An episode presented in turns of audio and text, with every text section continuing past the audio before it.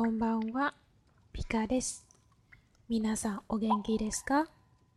にしゅうかんぶりで本当にすみません。先週サボった理由なんですけど、やりたくないからサボりました。はい、言い訳なんてめんどくさいししたくないから、簡単に言うとやる気がないです。ごめんね。さて、今日はにせんにじゅういちねんの最後の日だから、ちょっとフリートークっていう感じで、最近の出来事とか、いちねんの振り返りとか、皆さんと話していきたいと思います。そうね、最近の出来事って言えば、やっぱり仕事だけかな。仕事はいつも通りだけど、最近たくさん褒められています。学生たちに。時々、先生との授業はどうですかって聞いてるんですけど、先生は可愛くて、いつも楽しく教えてくれるって答えてもらいました。あー、嬉しい、ありがとうって笑いながらやる気が出ました。けれど、最近もたくさんの難しい質問をいただきました。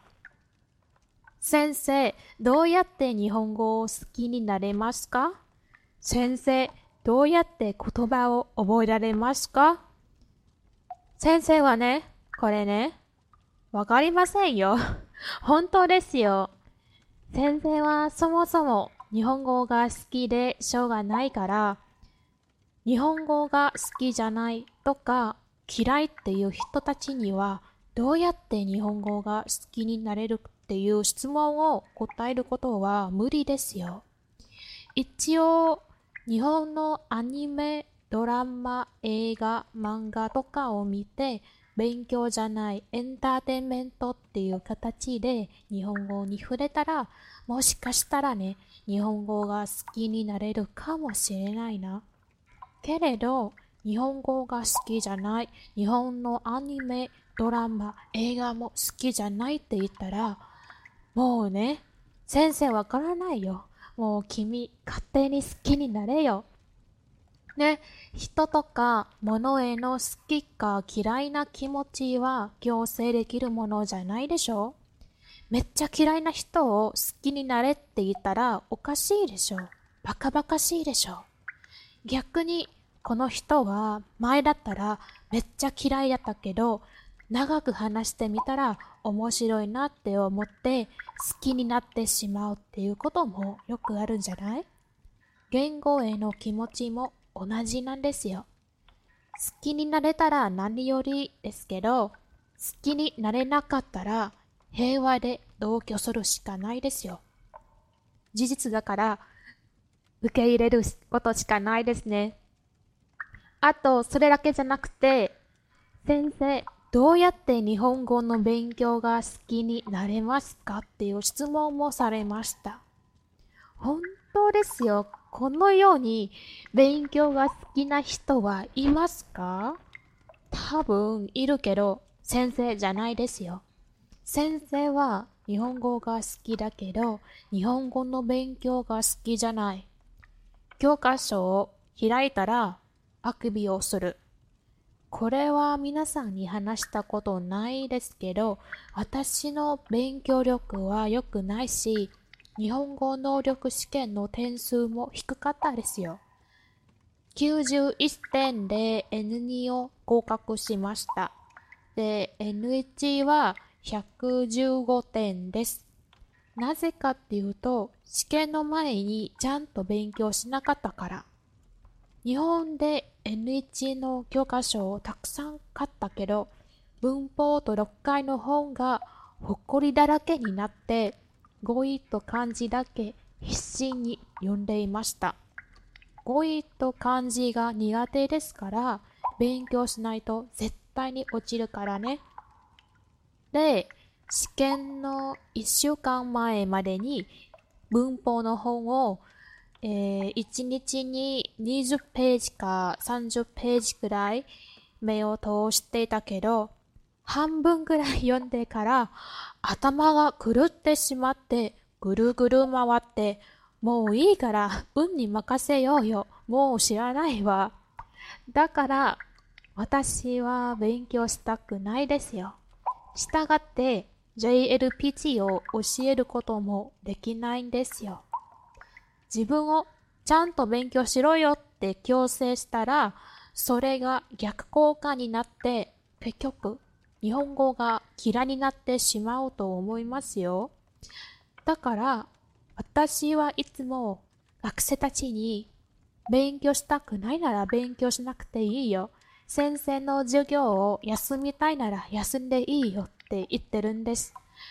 そんなことを言う私は多分先生失格だなってちょくちょく思ってるんですけど、頑張ればできるよみたいな嘘つけはしたくない。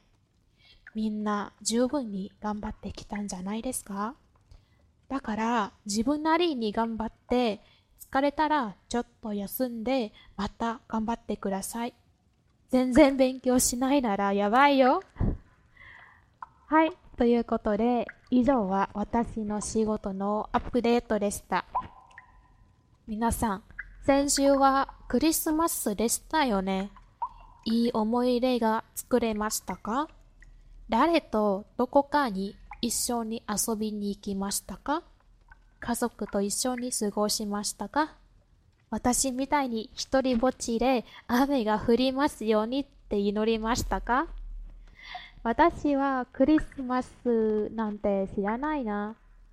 彼氏がいないし、クリスマスでも夜くじまで仕事をしてたから、ただ普通の日のように過ごしました。私の学生たちも意外に授業に参加してくれました。クリスマスなのにどうして遊びに行かないの？遊びに行ってよ。今日ぐらい休んでいいから。先生、雨が降っています。寒いですから遊びに行きません。あ、本当？嬉しい。先生はずっと神様、今日は雨が降りますようにって祈りました。まさか日本で雨が本当に降っているか。幸せなカップルなんか知らないよ。みんな別れてくれよってくだらない話になってしまいました。もちろんただの冗談なんですけどね。みんな幸せになってよ。私はクリスマスに遊びに行ったことないですから羨ましいですけど、いつか報われるかなって信じていますよ。このエピソードが公開された時はもう新しい年になったと思いますけど、皆さん今年はいかがでしたか？達成したこと、まだ頑張らないといけないことは何ですか？もしコロナの影響で立ち止まってるなら気落ちしないでね。まだ生きてるだけでラッキーですよ。私は今年何ができただろうね。今年の前半は何をしてたか本当に覚えてないけど、後半は一応自分の好きな仕事を見つけました。あ、一番嬉しいのはこのポッドキャストを始めたことかな。時々サボりたいって思ってるんですけど、好きです。今年は私にとって下書きですから、来年から本気でやっていきたいと思います。皆さんも元気で、全身全力で自分のやりたいことをやってください。良いお年を。今回は短いエピソードなんですけど、いい夢を見てください。またねー。